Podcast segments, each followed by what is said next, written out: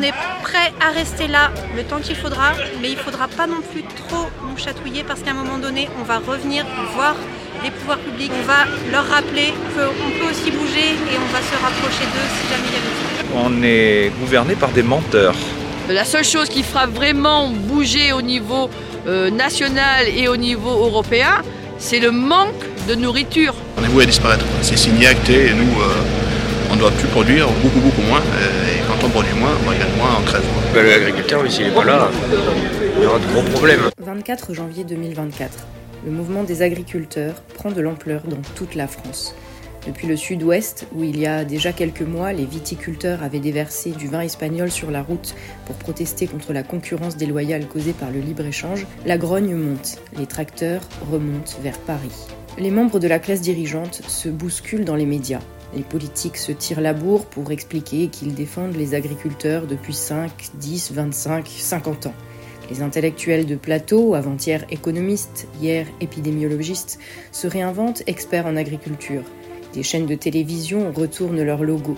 Les ministres expriment leur soutien inconditionnel aux agriculteurs comme s'ils n'étaient pas au pouvoir et n'avaient pas la possibilité de changer les conditions de travail et de vie de ceux qui nous nourrissent. Auraient-ils peur? Si cette reconversion générale et soudaine en défenseur du monde paysan de tous ceux qui ont embrassé avant de nous imposer et de promouvoir le modèle qui a mené à cette situation, si cela traduisait la terreur que leur inspire une révolte menée par ceux sans qui nous ne pourrions pas vivre.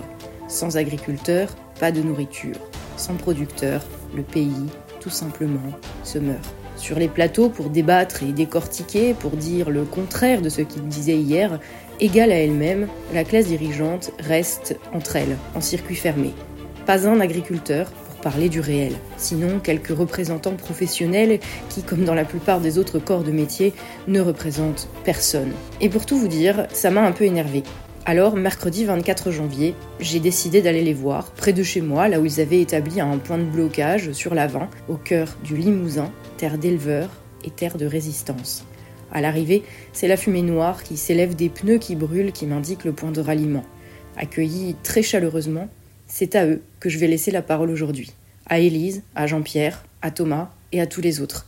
À ceux qui font que nous sommes vivants aujourd'hui, ceux que le système écrase et à qui la parole a été confisquée depuis des années. Bonjour et bienvenue sur cette chaîne, je suis Tatiana Ventose et aujourd'hui, la parole est aux producteurs. Quand on leur demande les raisons de leur présence ici, on se rend bien compte qu'il s'agit d'un problème global, de fond, qui va bien au-delà du détail d'une simple loi. Il y a, il fin des versements des aides PAC toujours pas arrivé sur les comptes des, des exploitants, les paysans de, toute la France, pour dire. Et il y a, d'autres sujets. Quoi. Le, GNR, aujourd'hui, euh, il faut, qu'il nous détaxe le GNR à, à 100%, qu'on touche comme les pêcheurs, et euh, qu'on nous sorte du Green Deal de l'Europe, qui, euh, va nous, qui, va forcer, enfin, qui va nous tuer. Quoi. Au bout d'un moment, ça va, ça va, on est voué à disparaître. C'est signé, acté, et nous, euh, on ne doit plus produire, beaucoup, beaucoup moins. euh, Et quand on produit moins, on gagne moins en crève. Forcément, au bout d'un moment, on va crever. Là, aujourd'hui, on dénonce tout ça. Il faut, qu'ils arrêtent, il faut qu'on fasse mar- marche arrière. Il faut que le ministre aille à l'Europe lui dire euh, non, non, on arrête, marche arrière et on arrête tout ça.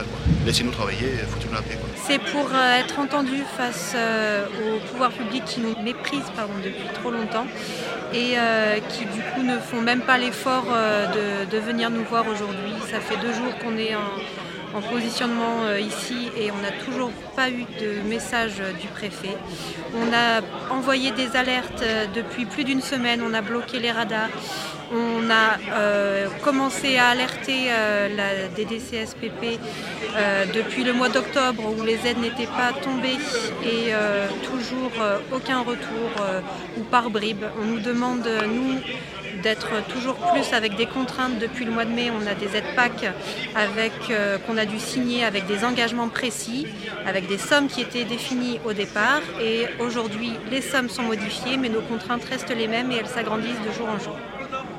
Ma première motivation pour être là euh, aujourd'hui, parce que je suis là depuis hier, j'ai dormi ici, euh, c'est parce que on est gouverné par des menteurs.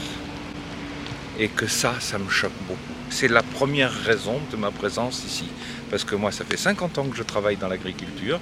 J'ai eu un métier passionnant, extraordinaire, vraiment, une vie passionnante. Mais je réalise maintenant qu'on est gouverné par des menteurs. Maintenant, ça fait quelques temps que j'ai réalisé. Mais Ils ont menti sur quoi? Surtout, surtout. Ne serait-ce que, par exemple, la fameuse loi Egalim, qui nous a coûté une énergie folle. On a demandé aux organisations professionnelles de se euh, motiver pour euh, mettre en place cette loi Egalim. Elle n'est pas appliquée, elle est appliquée nulle part. Et euh, nous, on vend du lait en ce moment. enfin bon, que ce soit le lait ou la viande, à des prix dérisoires, la loi Egalim n'est pas appliquée. Donc j'estime qu'on nous a menti, encore une fois. On nous a menti, parce que cette loi devait régler tous les problèmes et, et- et, combattre l'injustice entre les, les acheteurs, les grandes surfaces et les agriculteurs. Eh bien, c'est rien, c'est zéro. Donc c'est encore un mensonge des politiques qui nous endorment. Parce que euh, si personne vient, euh, ça sert à rien, quoi. on ne se fera pas voir. Donc il faut bien que tout le monde participe. Et puis bah, c'est maintenant ou jamais. hein. Tout le monde euh, bouge dans toute la France, partout.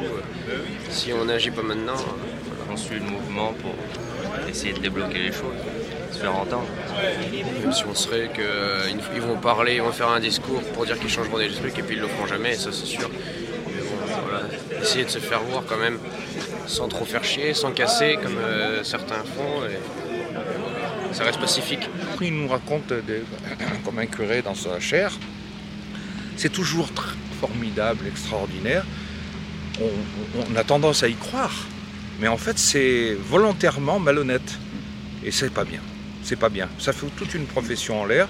Là les gens sont désespérés. Hier il y a une, il y a une jeune fille et une dame qui s'est fait... Et il y en aura d'autres. Il va y en avoir d'autres. On pousse les gens complètement à bout. Je vois les jeunes ici. Euh, Il y en a qui sont à bout avec des annuités, euh, des- des remboursements d'annuités considérables, des tracteurs qui valent des fortunes. Euh, À qui on a vendu que c'était nécessaire, tous ces. euh, oui, ces- enfin, après, euh, c'est leur choix aussi. hein, Ils sont, mais euh, Mais ils y non, ont en face, cru. le revenu n'est pas en face, et ça, c'est pas possible. C'est pas possible de travailler comme on travaille dans l'agriculture. Encore une fois, c'est un métier formidable où on a d'autres satisfactions. hein. On a beaucoup de, de, satisfactions et c'est un métier extraordinaire. Mais euh, le revenu n'y est pas et là, ça ne va plus du tout. Euh, On ne fait pas ça pour embêter les gens au quotidien, mais euh, il faut que l'État se rende compte de notre détresse aussi. Avant même la réalité du métier, ce sont les questions politiques qui viennent sur le tapis. On vous parle d'Europe, de libre-échange, de concurrence. La France, elle, est- elle écoute seulement ce que dit euh, Bruxelles. hein. Elle, elle décide plus rien de- d'elle-même. Bah, nous, après, on est des guignols de côté. Enfin, c'est, tous les, c'est tous les pays pareils. Quoi. Enfin, c'est, pour, tout le monde, hein, c'est pas que pour la France.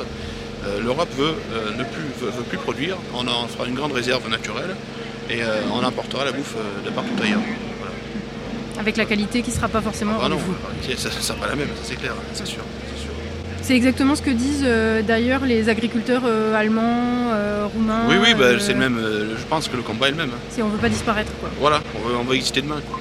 On va exister demain. Nous, on nous demande de produire moins, mais par contre, on, fait, on fait rentrer des produits de hors Union européenne aussi, parce qu'il y a bien il y a l'Union européenne hein, qui, qui rentre des produits, mais il y a aussi hors euh, Union européenne qui rentrent chez nous, donc, et, pas avec les mêmes normes. Nous, on a double pénalité parce que non seulement on n'a pas les prix, on a la PAC, parlons-en de la PAC. Alors, euh, euh, moi, je suis pas spécialement euh, pour les aides, mais on les a, donc on, est, on les accepte. hein. de toute façon, quand on s'installe, on n'a pas le choix. hein. Et l'Europe, c'est une belle chose. C'est la plus belle chose. L'image, l'idée de l'Europe, Oui. c'est formidable. Moi, je suis européen. Mais là, avec cette Europe-là, non, non, non, non. On fait le malheur des gens. On nous a demandé, l'Europe a voulu mettre en avant le bio, développer au maximum et ça a été euh, vendu entre guillemets aux grandes surfaces. Donc, on nous a demandé de développer, de développer. Et puis euh, arrivé à cette économie de, filière, et ben, le reste de l'Europe et de la mondialisation est, passé par là. Et on a euh, ben, l'Ukraine qui et la Pologne et, beaucoup de, de pays du reste de l'Europe qui arrivent avec des céréales qui sont donc normées, donc remis dans une certaine euh, euh, norme précise et qui euh, du coup arrivent moins cher euh, sur les ports français que ce que nous on est capable de produire. euh, ici en France et en Haute-Vienne en particulier. C'est l'Europe le problème euh, Pour ce problème-là, oui. Et, et l'économie de filière où, où nos, nos, filières ne nous ont pas défendus, ont essayé de, de passer par, par des plus gros volumes, donc du coup par des grandes surfaces. Et ça a complètement cassé nos petites niches qu'on avait réussi à produire, en particulier en ce qui me concerne sur de l'avoine blanche qui était partie pour la floconnerie pour, pour les enfants. Et bien du coup aujourd'hui les contrats qu'on avait précis tous les ans avec des prix qui se maintenaient, et ben euh, ils n'ont acheté euh, aucun de nos volumes, même avec des contrats signés, et euh, ils repartent avec des céréales qui viennent voilà, du reste de l'Europe, parce, qu'ils ont augmenté en fait eux à leur échelle leur, leur industrie. Le, la, la, petite entreprise s'est développée, a eu besoin de plus gros volumes, et ces plus gros volumes, avec une qualité moindre, mais avec des prix plus intéressants, et ben ils arrivaient pour eux mieux à s'en sortir, et du coup ils ne nous prennent plus nos produits. C'est ce qu'ils nous demandent aussi, c'est de faire du nombre, en respectant euh, un tas de normes euh, impressionnants. Et bah, au bout d'un moment, ben, euh, capitule, quoi. Pas tout faire. C'est qui eux bah, C'est qui qui demande C'est qui eux C'est l'Europe, c'est. oui, l'Europe. L'impact. Pourquoi nous on est jeunes, on ne sait pas tout non plus, mais bon, déjà on voit qu'il y a quand même un gros problème. C'est quoi le problème exactement avec le Green Deal? C'est que c'est, euh, ça, a été tout, ça a été acté, signé par, avec des, par des écolos. On ne nous a pas demandé notre avis.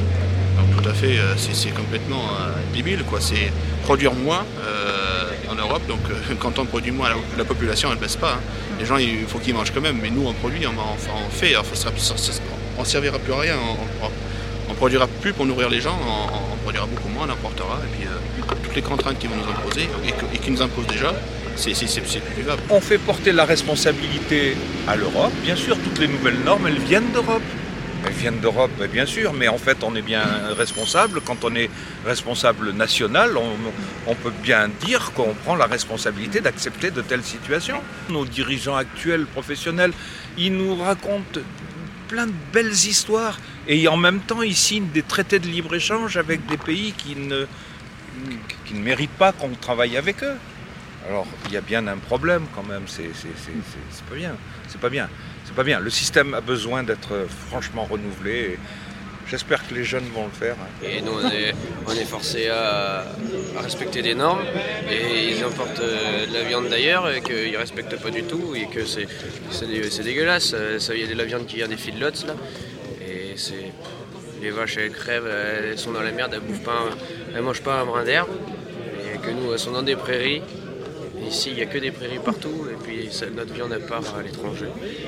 Ah oui, la, la viande d'ici, elle part à l'étranger. Ouais, mais il y en a qui revient. Il y en a qui revient, mais il y en a qui part. Mais, oui, il y en a qui partent à l'étranger. Merde. Et du coup, tant que vous serez, tant que vous serez en concurrence avec ça, en fait, est-ce que le, le, système en lui-même est pas biaisé en fait? Est-ce que c'est, est-ce que c'est pas déconnant Enfin, est-ce que c'est, est-ce que c'est possible en fait de résister à ça quoi, en tant que une fois installé quoi? Ah bah résister, non. De toute façon, faut suivre faut suivre le moment, on n'a pas le choix, il hein. faut bien qu'on vende nos animaux, on peut pas les garder euh, on peut pas les garder des années et des années. Un animal une fois qu'il est prêt à partir, il est prêt quoi, on peut pas attendre plus. Et les ventes c'est ce qui sert à nous faire vivre aussi. Si on vend pas, euh, on n'a pas de salaire. On était sur une pente ascendante dans le sens où on partait de très bas en termes de volume, donc forcément la multiplication des chiffres elle était importante. Si on part de 1, on peut faire multiplier par 2 ou par 3 très facilement, mais en augmentant les volumes pour réussir à atteindre les 20% que demandait l'Europe, et ben à un moment donné on s'est heurté euh, et ben, à un seuil, et, euh, et du coup bah, là c'est la dégringolade euh, et on est complètement bloqué de ce vous, côté. Est-ce que vous vous retrouvez donc en concurrence avec des productions qui ont le label bio mais qui sont et qui n'ont pas forcément, qui ont le label bio, mais qui n'ont pas forcément les mêmes contraintes que, que ce qu'on peut avoir en France, où euh, on veut aussi euh, balayer euh, devant notre porte et faire plus blanc que blanc. Et, et résultat, à mon sens, le, le logo bio n'a pas la même valeur sur le reste de l'Europe. Mais pourtant, c'est le même logo. les pourtant, logos, et pourtant, le label le EcoCert, AB. il y a des fermes conventionnelles quasi, enfin, officiellement bio en ça. Russie ou en Ukraine qui font 20 000 hectares et euh, ils ont le label EcoCert euh, sans Exactement. problème. Et ça ne représente pas les mêmes choses euh, Mm. que chez nous. Bah, Oui, c'est les, grandes lignes qui sont représentées par l'Europe, mais la mise en application sur le reste bah, de la France en particulier, on arrive avec beaucoup de filières qui sont en concurrence, et en particulier sur le bio, où la filière des œufs, elle est bloquée, la filière de la vache, de la viande bovine n'a jamais décollé, la filière porcine est en crise totale, la filière des pommes, c'est catastrophique. Donc en ce qui concerne le bio, il n'y a pas une des filières qui arrive à se maintenir aujourd'hui face à cette concurrence. Cette mise en concurrence paraît contradictoire avec les contraintes et les normes de plus en plus lourdes qui pèsent sur nos agriculteurs au point où elles les empêchent de faire leur travail. Face à toutes les difficultés qu'on a euh, en ce moment pour pouvoir euh, valoriser nos, céréales, on a pris la décision de, modifier notre structure et, du coup de, repasser en conventionnel sur la partie euh, céréales. On reste sur la partie maraîchage en bio puisque c'est valorisé en vente directe, mais sur la partie céréales, justement, on est repassé en conventionnel pour mieux maîtriser nos charges et notre et euh, valoriser au mieux euh, nos céréales derrière. Parce que c'est pas viable en L'année dernière, on a été obligé de vendre nos céréales moins cher encore que du conventionnel, avec une production divisée par deux. Donc, du coup, euh, face à toute cette mauvaise organisation, du coup, il a fallu prendre des décisions qui étaient clairement économiques. On ne va pas se remettre à traiter dans tous les sens, mais par contre, on doit pouvoir vivre de notre production. Et, et à cause de ça, le bio n'était plus une option envisageable pour nous. C'est environnemental, c'est euh, moins de produits, moins de moins de moins d'engrais. Euh, beaucoup plus de restrictions. Euh. Moi, je suis d'accord qu'il y ait des normes parce qu'on ne peut pas faire n'importe quoi dans l'alimentation. C'est trop important. je veux dire, on nourrit des populations, donc on doit, on doit, on doit et c'est ce qu'on fait, on est capable de produire des aliments de qualité. Ça, il n'y a aucun souci, on sait faire. Aujourd'hui, on ne peut même plus curer, les fossés ou faire des drainages sans. Euh, sans si, vous le faites, vous vous faites choper, c'est des gros, gros d'amende. Euh, enfin, c'est c'est c'est serrer les gens, euh, c'est les, faire chier jusqu'au bout. C'est vraiment c'est n'importe quoi. Il y a des producteurs qui n'ont pas encore reçu le solde de leur PAC. Que quand vous téléphonez à la DDT ou à la SP, on vous dit eh ben non, c'est pas nous, c'est la SP, la SP, non, c'est pas nous, c'est la DDT, non, c'est pas nous, c'est. Voilà. Mais entre-temps, le producteur, lui, qui comptait dessus pour, euh, parce qu'il a une échéance de prêt qui est arrivée, qui, ne pourra pas être soldée, c'est à lui de se dépatouiller avec sa banque. Hein. Par contre, lui, ben, lui, il va refaire en court terme, il va repayer des intérêts, il va pour essayer de, patienter que et cet argent, c'est le nôtre. Faut pas oublier, hein, c'est pas l'argent de ni la DDT ni de. C'est ce mépris aussi de l'administration qui nous, qui nous met aussi en colère. C'est que quand on téléphone, au lieu qu'il y ait un peu de bienveillance, cette bienveillance, elle n'y est pas. On appelle, on lui dit ben non, c'est pas nous, c'est une erreur de, l'éleveur, c'est euh, ça on a toujours, euh, toujours, euh, toujours notre faute. Et quand on veut, parce que moi je, je, passais un temps, je pensais que le droit à l'erreur c'était une très bonne chose que M. Macron avait mis en place. Mhm. sauf que ce droit à l'erreur, ben, il marche pas vraiment quoi. Parce qu'il y a une date butoir. C'est que nous éleveurs, on a une date butoir.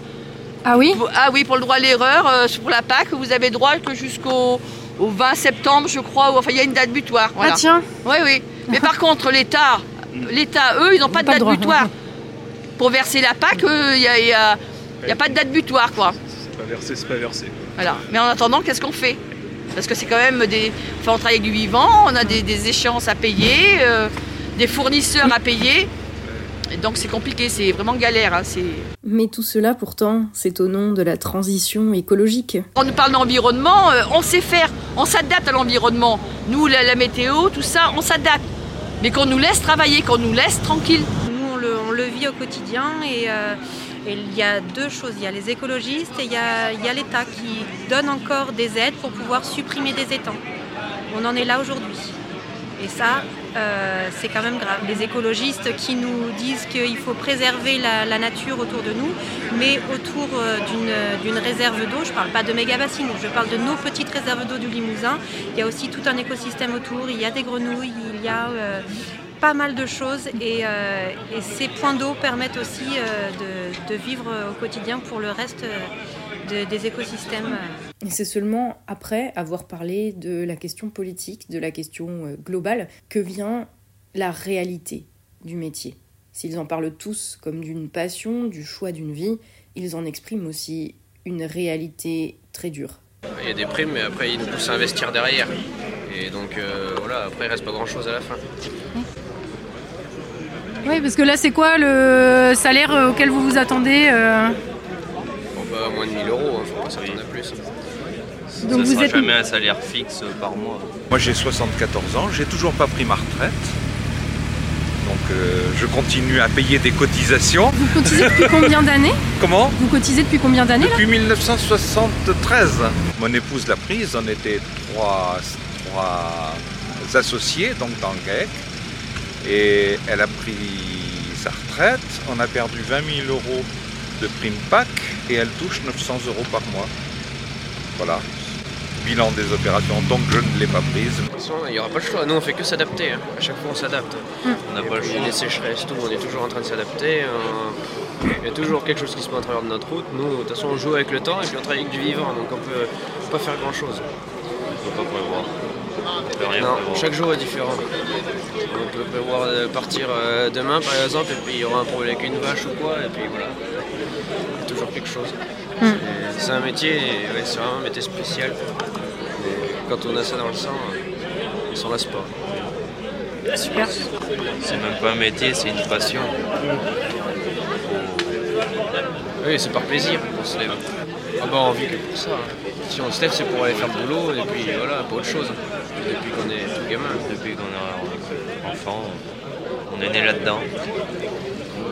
Oui, depuis gamin. De toute façon, on rentrait de l'école, c'était pour aller euh, jouer avec les lapins ou dans les brebis et puis euh, ramasser du fumier. c'était ça. Et puis maintenant, ben là, on va avoir dans les bras euh, des exploitations avec je sais pas combien d'hectares. Mais par contre, ce sera moins drôle.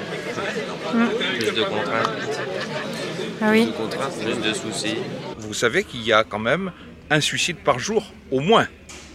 Au moins. Moi j'ai beaucoup de copains de mon âge qui se sont suicidés. Hein. C'est pas de la rigolade. hein. Encore euh, il y a une semaine, euh, les services vétérinaires ont, failli faire abattre un troupeau à Ladignac, pas à Ladignac, oui à Ladignac, c'est ça, oui, euh, en disant qu'il y avait une bête tuberculeuse. En fait, ils se sont trompés, tout simplement. Et la coordination rurale a été au tribunal là, au mois de janvier parce qu'on a été soutenir un agriculteur qui avait eu une information comme celle-là. On voulait, on l'a menacé de faire abattre son troupeau. Et puis, c'était une erreur. Mais vous vous rendez compte dans quelle situation le gars, pendant 15 jours, il a vécu ça Quand vous faites abattre un troupeau complet, ben, le gars il se suicide. Ouais, mais c'est toute sa vie, en fait. Moi j'ai beaucoup, beaucoup de copains, hein, beaucoup. Hein. C'est pas, c'est pas un peu, hein. Mais j'en ai beaucoup qui se sont suicidés. C'est, infiniment grave. Il faut que ces gens-là en aient la responsabilité. Alors on dit toujours, oh il était déprimé, oh bah oui. Bah oui, oui. Non, non, on l'a mis dans une situation où les gens ont- sont responsables de ce qu'ils font, hein, on est bien d'accord. Oui, Euh, les agriculteurs ont, ont toute la responsabilité de la gestion de leur exploitation. Mais quand on les met dans des conditions où ils ne peuvent plus vivre, c'est pas possible. L'une des principales conséquences de cette dure réalité, c'est que les jeunes ne veulent plus être agriculteurs. Dans les cinq prochaines années, il y a, il y a 80% de la population agricole qui a plus de 50 ans, 55 ans, sans renouvellement de génération. Quoi. Donc, euh, qu'est-ce qu'on va être euh, La Haute-Vienne, ça va être quoi? Ça va être la friche? Enfin, à force, et puis tout se carrette, il n'y a pas de repreneur dans toutes les fermes. Et puis après, un jeune tout seul, il peut pas reprendre une ferme, c'est pas possible. Parce que maintenant, une ferme, c'est un million d'euros. Et encore, ça dépend des fermes. Et donc, euh, ben, voilà, ces champs-là, tant qu'ils sont pas vendus, ben, c'est en friche, c'est plus travaillé. Et puis voilà, c'est du gibier, c'est des. Ah, c'est sûr, les écoliers sont contents, c'est la biodiversité, mais après. Les... sangliers dans les villes, après, tout le monde gueule. Parce que les aliments, les, les producteurs, euh, enfin les aliments de qualité qu'on produit, euh, au bout d'un moment, s'il n'y a pas de renouvellement de génération, de nos exploitations, de transmission, tout ce savoir-faire, il va partir. Il va être perdu. Hein. Et alors là, justement, l'absence de renouvellement, c'est parce qu'aujourd'hui, reprendre une ferme, va reprendre une exploitation. euh, Eh ben, c'est, déjà, ça a un coût, parce que ben, malheureusement, euh, il y a eu des années où on nous a dit qu'il fallait produire, produire, s'agrandir, produire. euh, donc, euh, bon, ben, euh, on a été vers un agrandissement de nos exploitations, on a produit. Après, donc, ça a été marche arrière. Non, maintenant, il faut produire euh, de meilleure qualité, mais moins. Donc, OK. Mais sauf comment on fait Parce que euh, nous, on a des animaux, on a investi aussi sur du terrain, sur du bâtiment, certains ont investi sur des bâtiments. Et euh, voilà, je veux dire, le vivant, c'est du vivant. C'est pas un bouton où on appuie, on fait plus, moins. hein. C'est sur des années, c'est des investissements euh, sur du long terme. Quand on, nous, on s'est installé, ça fait 20 ans qu'on est installé. hein. Donc, on a démarré avec rien. Donc, je veux dire, vous amortissez pas euh, une installation, vous l'amortissez pas au bout de 5 ans. hein. C'est 20 ans, hein, et encore, c'est minimum. hein. Et entre-temps, il ne faut pas qu'il y ait des crises. Nous, on a connu la crise laitière en 2009. Je veux dire, on a mangé. On a vraiment euh, on a souffert. Et, là, en Haute-Vienne, euh, les- la production laitière est en train de s'éteindre.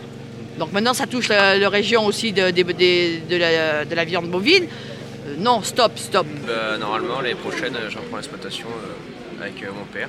Je m'associe avec mon père. On a des 100 vaches limousines et puis euh, 300 brebis. Je euh, vais reprendre la ferme avec mon oncle et mes parents en bovin au vin. Il y a 230 bovins et 350 au vin. Quoi les difficultés justement pour reprendre, pour euh, se lancer, pour... euh, Il y a de l'argent. Financier déjà. Ouais, financier. L'argent à remettre, euh, beaucoup d'argent. La reprise de part sociale. Et après, bah, toujours, faut toujours payer. Ils nous en donnent, mais il faut toujours le remettre. Toujours, euh, faut toujours en donner quoi. Et ça fait peur, hein, il y en a de moins en moins. Il y a des fermes qui tombent en friche euh, partout.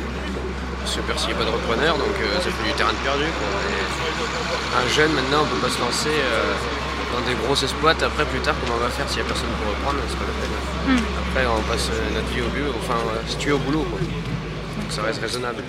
Ça finira mal, vous savez. Moi, j'ai 74 ans. Euh, aujourd'hui, je m'en fous. hein. Je- je- je- j'ai quoi vivre jusqu'à la fin de mes jours. Et s'il faut qu'on cultiver trois patates pour vivre, je le ferai. faire. non, mais oui, oui. le problème, c'est que les générations qui viennent et qui travaillent, ils n'en peuvent plus. Les jeunes, je les vois ici, sont nombreux. Et euh, de jeunes, hein. c'est désespérant. hein. Franchement, la situation est désespérante. Et pourtant, ils sont essentiels. Sans eux, nous ne mangeons pas, nous ne vivons pas. Et les agriculteurs en sont bien conscients. Oui, un peu, mais enfin, moi, j'aime pas en voir cette gloire de, de, de, de Mais nourrir c'est pas la une gloire, c'est un patrie fait, hein. de- C'est vrai, c'est vrai ce que vous dites, mais, mais euh, euh, on mérite d'être respecté et Mmh. on ne l'est pas. Et ça, c'est, c'est voilà, c'est mon, mon, mon souci. Aujourd'hui, un agriculteur fait vivre 17 personnes. Et que euh, ça, c'est un chiffre qui augmente et qui va s'accélérer au fil des années parce qu'il y a toute une vague de personnes qui va partir à la retraite dans moins de 10 ans. Euh, et qu'il faudra quand même qu'il reste quelques paysans pour faire vivre le nombre de personnes qui vivent euh, sur notre dos. Et ce qui fait pas vivre beaucoup plus en fait. Est-ce Ce qui fait pas vivre beaucoup plus Je sais plus combien vous êtes en tout, 400 000, quelque chose comme ça. Est-ce que Oui. vous faites pas vivre 65 millions de personnes Et ben ça aussi, ça indirectement, mais, euh, mais plus, euh, eh bien, euh, justement, les services de l'État, les coopératives, euh, les, les- les- les grossistes, toute une économie autour Mm. euh, qui dépend de ça. Plus après, ben, l'entretien des paysages, euh, où euh, on multiplie euh, le nombre de métiers Et on ne veut pas justement être restreint à, faire juste l'entretien du paysage. On veut euh, pouvoir vivre de notre passion. Un paysan, ça fait marcher euh, beaucoup de métiers, plus d'une dizaine de métiers. Donc euh, sans les paysans, il y a plein d'emplois qui, partiront, qui seront plus là. Il y aurait des boucheries, mais les boucheries ça ferme. les, petits artisans comme ça, ils ferment maintenant. les... C'est mort, les villages, il n'y a plus une boucherie. Avant, il y a des boucheries dans chaque village, maintenant, il n'y a plus rien. Et donc tout le monde va dans les grandes surfaces, et puis les grandes surfaces, ils s'en mettent plein les poches. Voilà. Si l'on en croit les enquêtes d'opinion, les Français qui les soutiennent et qui soutiennent leurs revendications à plus de 80% savent aussi ce que nous leur devons. La seule chose qui me réconforte, c'est d'entendre qu'aujourd'hui, j'entendais la radio dans le tracteur cette nuit-là, euh, et d'entendre qu'il y a 8, 8, Français sur 10 qui soutiennent l'action des agriculteurs. On a, pas mal de soutien, ouais. Là, pour l'instant, on nous soutient. euh, c'est positif. Moi j'ai été, euh, hier matin quand je suis arrivé avec mon tracteur ici, je me disais, je me suis dit, j'avais d'autres projets pour cette semaine, mais je me suis dit, il faut venir là. Je suis venu là et j'ai été réconforté de voir le nombre de personnes qui sont là. C'est signe de malheur, hein c'est pas un très bon signe. Et en même temps, c'est moins- euh, l'espoir qui peut euh, aussi qui est permis maintenant. Oui, oui. Bien sûr, on le sait, euh, ils, en sont conscients. Après, il faudra en être conscient aussi euh, tout au long de l'année. Parce qu'on a bien vu, après le confinement, on a eu des grands applaudissements, on a eu un, retour un petit peu sur les marchés, sur les ventes, mais euh, ça s'est aussi assez vite essoufflé et on est reparti sur son petit train-train, son petit son petit quotidien. Et, c'est justement là où il faut rappeler à tout le monde qu'on vit au quotidien et que, que c'est pas juste quand il y a une crise qu'il faut penser à son agriculteur voisin ou, euh, ou, quand il y a un petit peu de neige qui va venir déblayer la route. Euh, voilà, on est là au quotidien et euh, on n'est pas là pour se faire huer parce que on a fait un petit traitement. C'est aussi pour sauver notre récolte. Si on veut bloquer de l'eau dans, des réserves, bah, c'est pour pas mourir de soif l'été, pour ne pas pouvoir être inondé l'hiver. Et euh, c'est pas juste pour bloquer euh, des nappes phréatiques qu'on n'a pas en Limousin. En Limousin, on n'est que sur des réserves d'eau. Et, euh, du, coup, on ne fait pas ça pour embêter les gens au quotidien. Lorsque je pose la question comment les soutenir, comment afficher notre soutien, la réponse est à la fois unanime et doublé du sens de l'empathie qui les conduit à savoir que ce n'est pas forcément possible pour tout le monde. Le consommateur, euh, c'est vrai qu'il a aussi cette responsabilité d'acte d'achat, donc euh, et il peut, lui, par contre, boycotter ces produits qui ne respectent pas les normes euh, que nous on, nous impose. Ça, c'est primordial aussi. Hein. Mais c'est vrai que c'est compliqué parce que les, les consommateurs ont des budgets aussi restreints et, et comme nous comme nous euh, agriculteurs, hein, c'est compliqué aussi. Hein. Euh, en soutien, euh, ils, peuvent participer à par, des actions comme ça et puis, et puis même venir, venir nous rejoindre à la manifestation, là, au blocage. Ils peuvent venir, hein, nous, même s'il reste qu'une heure ou deux heures. c'est voilà, c'est appréciable pour nous. Est-ce qu'ils le pensent vraiment? Est-ce que ça se trouve, ils disent ça et puis le lendemain, ils vont acheter de la viande qui vient de je sais pas où dans les supermarchés? Il faut vraiment dire qu'ils soutiennent, d'accord, mais il faut vraiment soutenir en agissant, quoi. En consommant français, en. agir, quoi. Il n'y a pas, pas qu'à nous aussi de, faire les choses, quoi. Quand vous achetez des produits qui viennent de l'autre bout de la Terre et qu'on vous fait un grand discours sur l'écologie, il y a quelque chose qui n'est pas cohérent. Et c'est tout comme ça, c'est un exemple parmi tous les autres. Et, si, vous pouvez, si vous pouvez faire passer cette information-là, de dire soyez simplement cohérents. C'est-à-dire n'achetez pas un produit qui vient de Chine et, qui, et qui est, dont le même est fabriqué en Haute-Vienne ou avec des produits de qualité, hein, très franchement. Ah oui, oui. mais quand les gens sont pris à la gorge aussi et qu'il y a des, produits euh, avec lesquels euh, vos produits à vous sont mis en concurrence et qui coûtent quatre fois moins cher, le choix est vite fait. Je peux comprendre. Hein, et d'ailleurs, nous, euh, on, a cinq enfants, mon épouse et moi, et on, a, on va acheter au moins cher on n'achète plus ce qui vient de l'autre bout du monde. Euh, bon, par principe. Mais c'est tout, mais on achète au moins cher. On est comme tout le monde, comme tous les consommateurs. Au stade où nous en sommes, avec le mouvement qui s'étend, on ne peut que leur demander qu'attendent-ils du gouvernement désormais? Là, il faut, du, concret, il faut que le ministre euh, s'amène. Euh, faut que... S'il s'amène, là, vous lui dites quoi? Ah, il faut qu'il nous donne des, réponses vraiment concrètes, enfin, solides, comme je vous dis, marche arrière Green Deal, détaxer le génère, hmm. euh, arrêter de faire chier le monde et euh, tout, tout ira bien. Quoi. Tout ira bien. Parce que là, c'est du blabla. Quoi. Il, nous, sort des trucs à chaque fois, c'est des mesurettes, des rustines. Non, non, c'est bon. Là, ça rien à marre. Moins, moins importé Moins importé de marchandises euh, de, pas de bonne qualité, quoi. moins importé, puis après, bon, bah, les normes, c'est sûr, il en faut. La PAC, il en faut bien, il faut, parce que sinon, tout le monde ferait n'importe quoi. Euh, après, c'est sûr qu'il y a des élevages intensifs, mais il faut pas mettre tout le monde au même panier. Et puis après, ben, on touche euh, quelque chose, enfin un peu, enfin quelque chose, euh, je sais pas comment le dire, qu'on on vend nos vaches à un prix et que. C'est revendu plus cher Non, mais on les vend à un prix, mais tout ce qu'on a donné derrière, en gros, à la fin, il ne reste, pas grand chose, ça équilibre juste un peu. Mais quand gagne les matières premières redescendent. Voilà, ouais, les prix des matières premières. Les matières premières sont beaucoup trop élevés. Oui, les carburants, Mais ouais, euh, le coût total euh, pour produire un animal est trop élevé par rapport à ce qu'on le vend. Alors déjà, on attend qu'il arrête, qu'il descende un petit peu là sur le terrain pour essayer de comprendre ce qu'on vit et d'arrêter de nous mettre des contraintes, toujours plus de contraintes, sans, avoir justement de logique.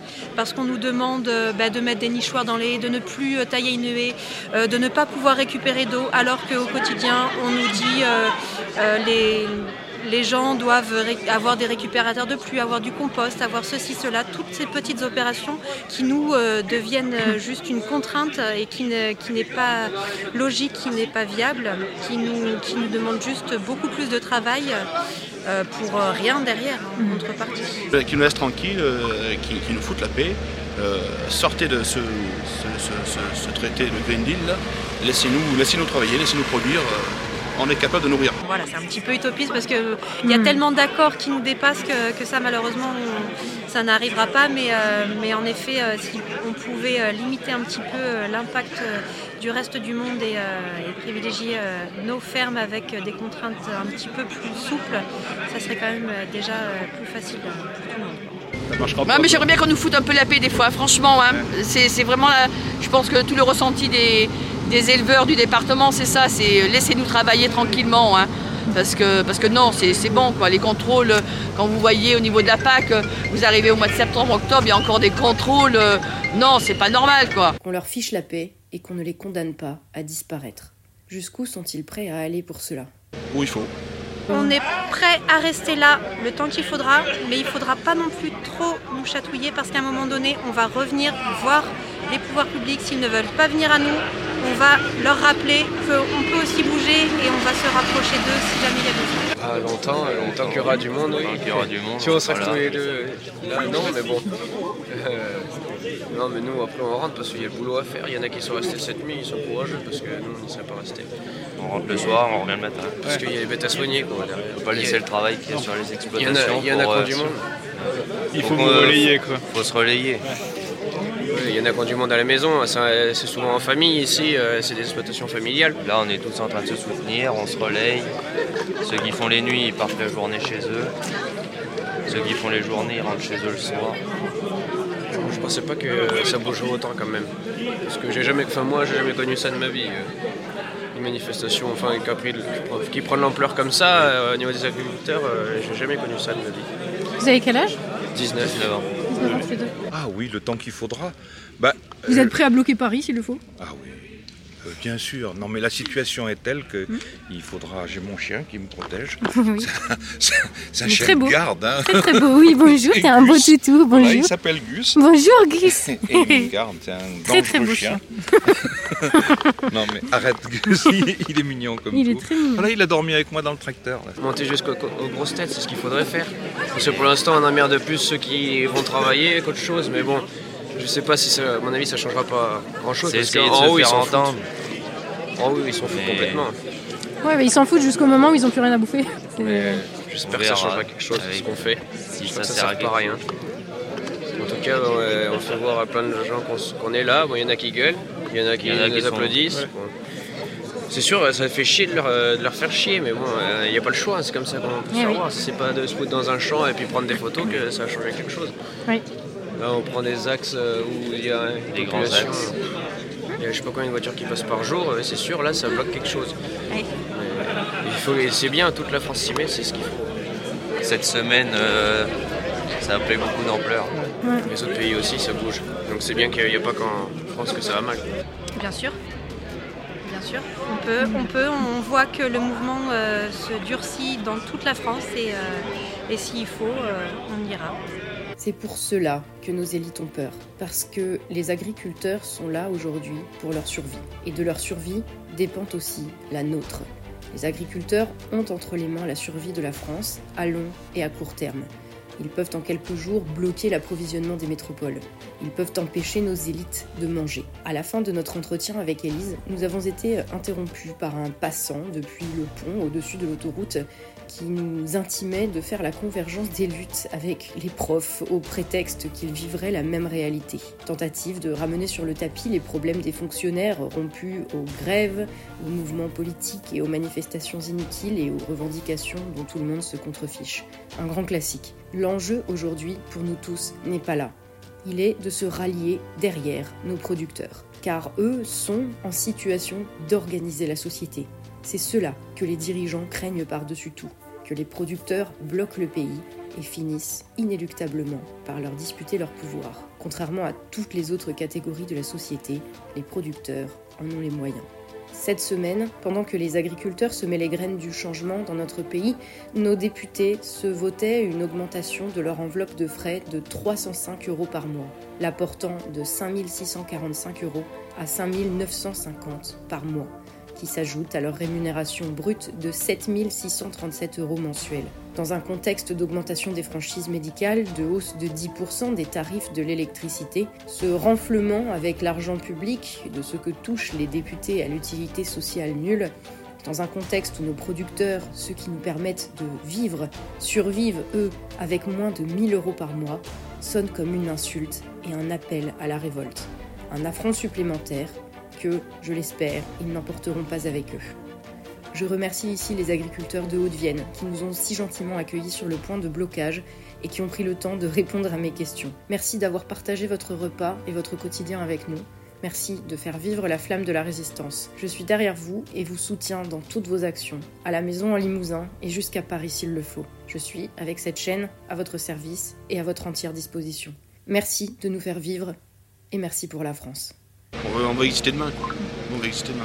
Euh, la seule chose qui fera vraiment bouger au niveau euh, national et au niveau européen, c'est le manque de nourriture. Sauf que encore une fois, euh, c'est malheureusement c'est nous petits petites gens qui allons en pâtir les premiers. Hein. Voilà, c'est ce qui est dommage, mais pourtant c'est ce qui va arriver. Hein. Depuis de nombreuses années, on nous maintient la tête hors de l'eau, on nous la rappuie de temps en temps, on nous la relève pour pas trop qu'on s'enfonce. Mais à un moment donné, le mépris qu'on a, il commence à se voir et les gens en ont assez. Euh, sans nous, ils crèveront de faim et puis les paysages, ce sera que des friches et puis les, les sangliers viendront bouffer dans leur maison et puis c'est tout. Il y a une relève.